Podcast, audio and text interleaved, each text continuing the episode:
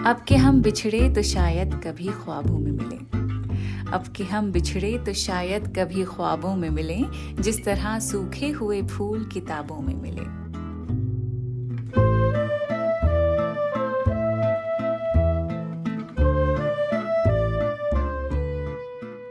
अहमद फराज का ये आइकॉनिक शेर, जिस गज़ल का है, वो पूरी की पूरी आपको आगे पॉडकास्ट में ज़रूर सुनाऊँगी। लेकिन पहले आपको ये बता देना चाहती हूँ कि आज पॉडकास्ट में हम सिर्फ़ किताबों की बातें करेंगे। और ये पॉडकास्ट बनाया गया है कासिम अली सैयद की फरमाइश पर। हमारे एक लिसनर हैं जिन्होंने कमेंट दिया था कि भाई, एक दिन आप किताब पर पॉडकास्ट ज़रूर बनाइए। तो वो दिन आज है। खैर, आगे हम बढ़े और बातें करें। आप मुझे ये तो बताइए कौन सी किताब पढ़ रहे हैं आप? नहीं, सब लोगों से मैं बात कर रही हूँ। जो जो इस वक्त ये एपिसोड सुन रहे हैं। कौन सी किताब है इस वक्त आपके हाथ में?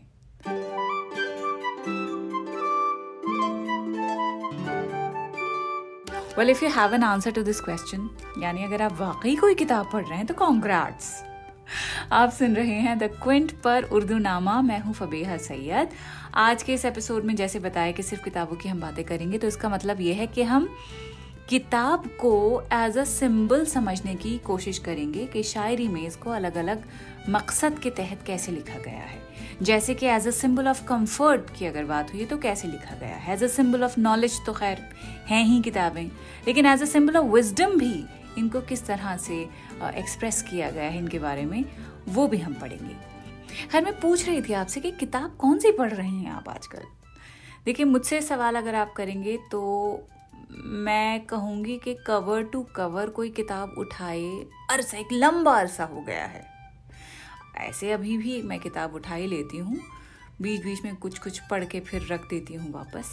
लेकिन पता है इसके पीछे कल्प्रिट है वो कौन है? My addiction with social media social media I feel is a wonderful way to learn new things और इसी की होड़ में बस हमारा अंगूठा चलता रहता है चलता रहता है चलता रहता। है एक बात जो मुझे समझ आई, वो ये है कि किसी भी तरह की लर्निंग अगर किसी स्ट्रक्चर को फॉलो नहीं करती है यानी आपको ये नहीं पता होता कि शुरू कब करना है, ख़त्म कब करना है, कहाँ से शुरू करना है, कहाँ से ख़त्म करना है। वो फिर लर्निंग एक माइंडलेस माइंड नमिंग एक्टिविटी बन के रह जाती है। और मेरे ख्याल में हम सबके ही बारे में मैं ये कह सकती हूँ जो जो सोशल मीडिया से इस हद तक एडिक्टेड हैं, कि खुद चाहते हैं कि रख दें नीचे हाथ से बट नहीं कर पाते हैं। खैर पॉडकास्ट की शुरुआत में हम किताबों की बात कर रहे थे और अहमद फराज का एक ज़बरदस्त शेर आपको सुनाया था कि अब के हम बिछड़े तो शायद कभी ख्वाबों में मिलें, जिस तरह सूखे हुए फूल किताबों में मिले। सूखे हुए फूलों को किताबों में रखने की जो प्रैक्टिस है वो बहुत पुरानी है। वो इसलिए किया जाता है कि जो फूल है, उसको प्रिजर्व कर सकें और उसको एक मेमेंटो के तौर पर अपने पास रख सकें या किसी को दे सकें। खैर सूखे हुए फूल तो नहीं, पर हाँ बुक मार्क्स मिल जाते हैं हमको हमारी किताबों पे। मेरी आदत है जब भी कोई किताब मैं निकालती हूँ, और अगर मैंने पढ़ी हुई होती है तो बुक मार्क बिल्कुल आखिर के पन्ने के बाद लगाती हूँ। और अगर बिल्कुल फ्रेश बुक होती है, हाथ भी नहीं लग मतलब पढ़ा नहीं होता कुछ भी तो बुक मार्क उसका पहले पन्ने से पहले होता है। लेकिन कई सारी किताबें अब भी ऐसी हैं बीच बीच में उड़से हुए हैं बुक मार्क आधी आधी छोड़ के हमने बंद करके रख दी हैं। तो इस साल का रेजोल्यूशन मेरा यही है कि जिन किताबों को मैंने अधूरा छोड़ा है, उन्हें मैं पूरा करूँगी। And I will definitely share with you कि मैं क्या पढ़ रही हूँ, उससे क्या सबक हासिल किया है मैंने, और इसे किस तरह से पढ़ना चाहिए।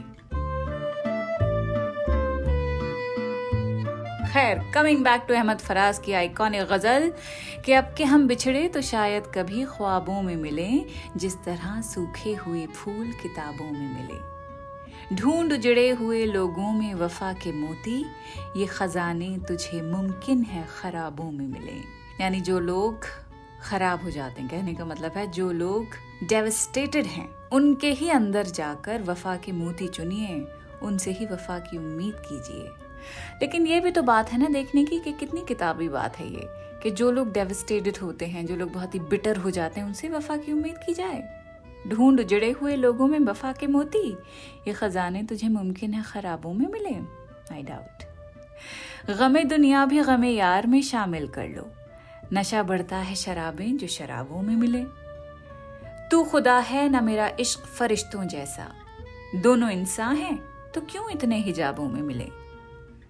आज हम दार पे खींचे गए जिन बातों पर, क्या जब कल वो जमाने को निसाबों में मिले?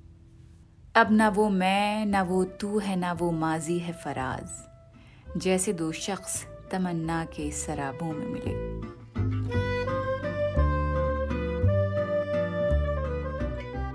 अच्छा किताब को खुली किताब को कई बार आ, ऐसे लोगों के लिए इस्तेमाल किया गया है जो बहुत ही ज़्यादा बोलते हैं और हर बात बता देते हैं जो ओवर एक्सप्लेन करते हैं चीज़ों के बारे में। और खुद के बारे में वो कहते हैं कि वो खुली किताब है। What does that mean it means के जो किताब खुली हुई है, उसे तो कोई भी आके पढ़ सकता है ना। जो किताब बंद होती है, अलमारी के अंदर होती है, उसे निकाल के पढ़ने में एक जर्नी का तस्वुर है। एक उसके पीछे मिस्ट्री छुपी हुई है कि अलमारी के पीछे किताब बंद है, उसका कवर देखकर आप सोच रहे होंगे कि इसके अंदर क्या है। कवर तो बड़ा खूबसूरत है। क्या कहानी भी अंदर की बड़ी खूबसूरत होगी? तो उसके लिए हम क्या कहते हैं? नेवर जज a book by its cover लेकिन जब किताब ही खुली हुई है तो उसमें क्या जज करें और क्या देखें? जब किताब सामने है तो कोई भी पढ़ लेगा। इस पर एक शेर है, पता नहीं किसका है। चेहरा खुली किताब है उनवा जो भी दो, जिस रुख से भी पढ़ोगे, मुझे जान जाओगे।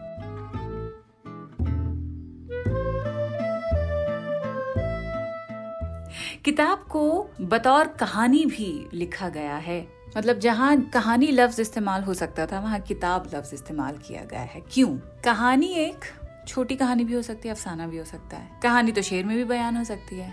किताब क्यों? आपकी और हमारी जिंदगियाँ अगर हिज्जे से किसी को बताने बैठे तो नॉवल ही तो बन जाएगा ना, एक बड़ी सी एपिक ही तो बनेगी। तो इसी पर एजाज तवक्कल का ये शेर आप सुनिए कि कब्रों में नहीं हमको किताबों में उतारो। कब्रों में नहीं, हमको किताबों में उतारो। हम लोग मोहब्बत की कहानी में मरे हैं। किताब को एक सबक के तौर पे भी लिखा गया है। एक ऐसी चीज़ है जो लर्निंग नॉलेज यानी इल्म का ज़रिया है।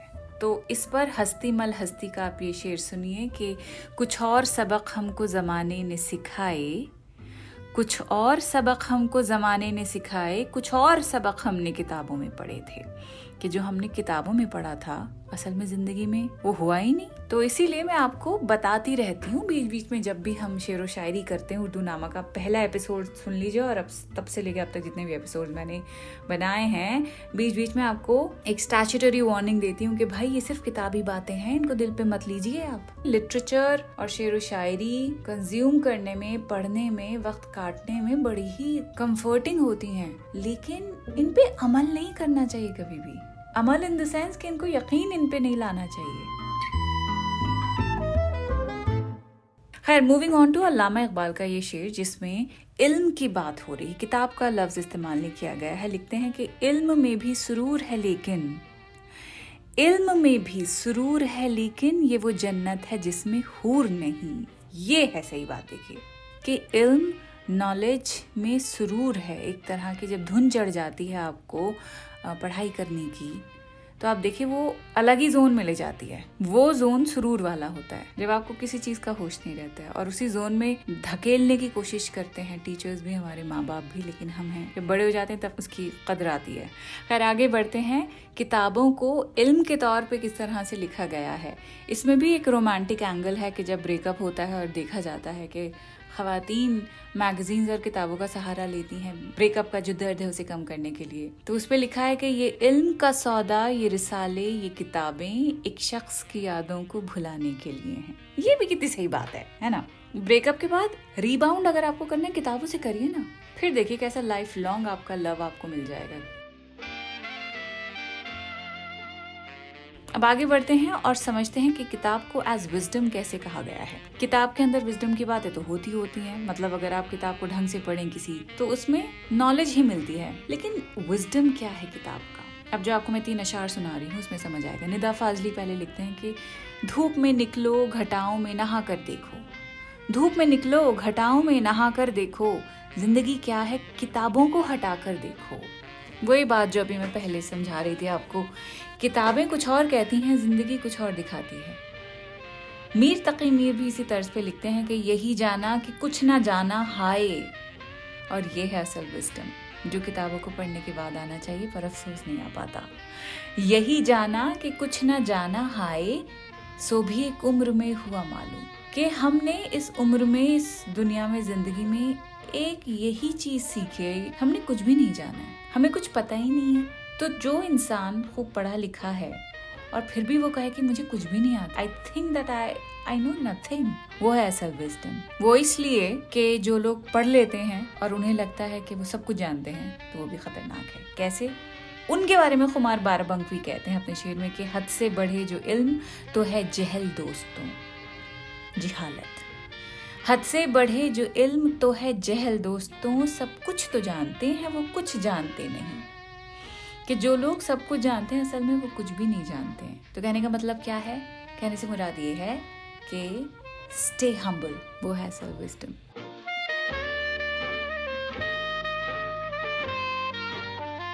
अगला एपिसोड किस पे बनना चाहिए?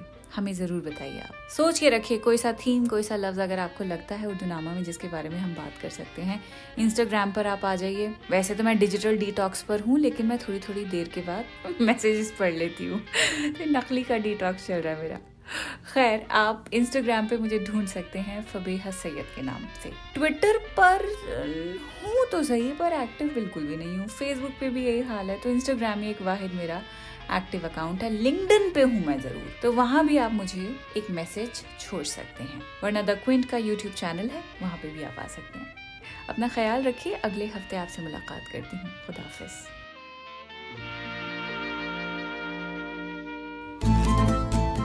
उर्दू नामा द क्विंट का ओरिजिनल पॉडकास्ट है, जिसकी एग्जेक्टिव प्रोड्यूसर्स हैं शैली वालिया और ऋतु कपूर। और इस एपिसोड को प्रोड्यूस किया है प्रतीक लिधु और अंजलि पलोड ने। इसे लिखने होस्ट करने और एडिट करने वाली हैं फबेहा सैयद और इसकी बैकग्राउंड म्यूज़िक ली है बी एम जी प्रोडक्शन से।